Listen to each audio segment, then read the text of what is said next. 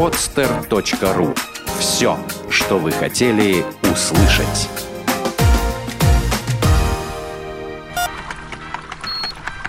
Программа с точки зрения науки. Взгляд из лаборатории.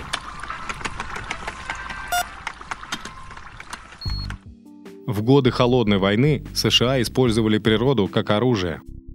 Американские ученые планировали наводнения и пожары, чтобы нанести поражение Советскому Союзу, пишет Паоло Мастролили в статье, опубликованной в газете «Ла Стампа». Известный итальянский романтический поэт, мыслитель-моралист Джакомо Леопарди называл природу мачехой. Но кто знает, что он сказал бы, если бы ему стало известно, что люди пытались превратить ее в настоящее оружие, чтобы уничтожать себе подобных. Менять климат, чтобы враги умерли от голода, растапливать ледники, чтобы затопить портовые города противника, изменять направление движения морских течений, перекрывать проливы ради изменения метеоусловий и даже производить ядерные взрывы, чтобы спровоцировать радиоактивные бури и пожары на огромных населенных территориях.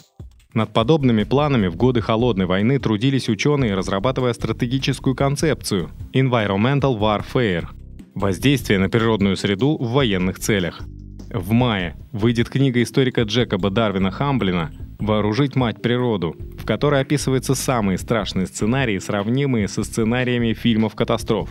Первым задумался над возможностями климатического оружия президент Эйзенхауэр в то время, когда СССР запустили на земную орбиту «Спутник». Была создана специальная комиссия под руководством капитана ВМС Ховарда Орвилла, которой было поручено изучить потенциальные возможности природы как оружие. Инициативу поддержали в НАТО в 1960 году. После запуска «Спутника» американцы были убеждены, что Советский Союз работает над созданием оружия для тотальной войны – космическим, ядерным, биологическим, химическим и экологическим. Поэтому американцы приступили к разработке ответных мер – покрыть черной субстанцией поверхность льдов, чтобы спровоцировать наводнение и так далее. Обсуждались варианты цунами, выведение из строя средств связи при помощи радиации, взрывов в атмосфере для порождения пожаров и ураганных ветров.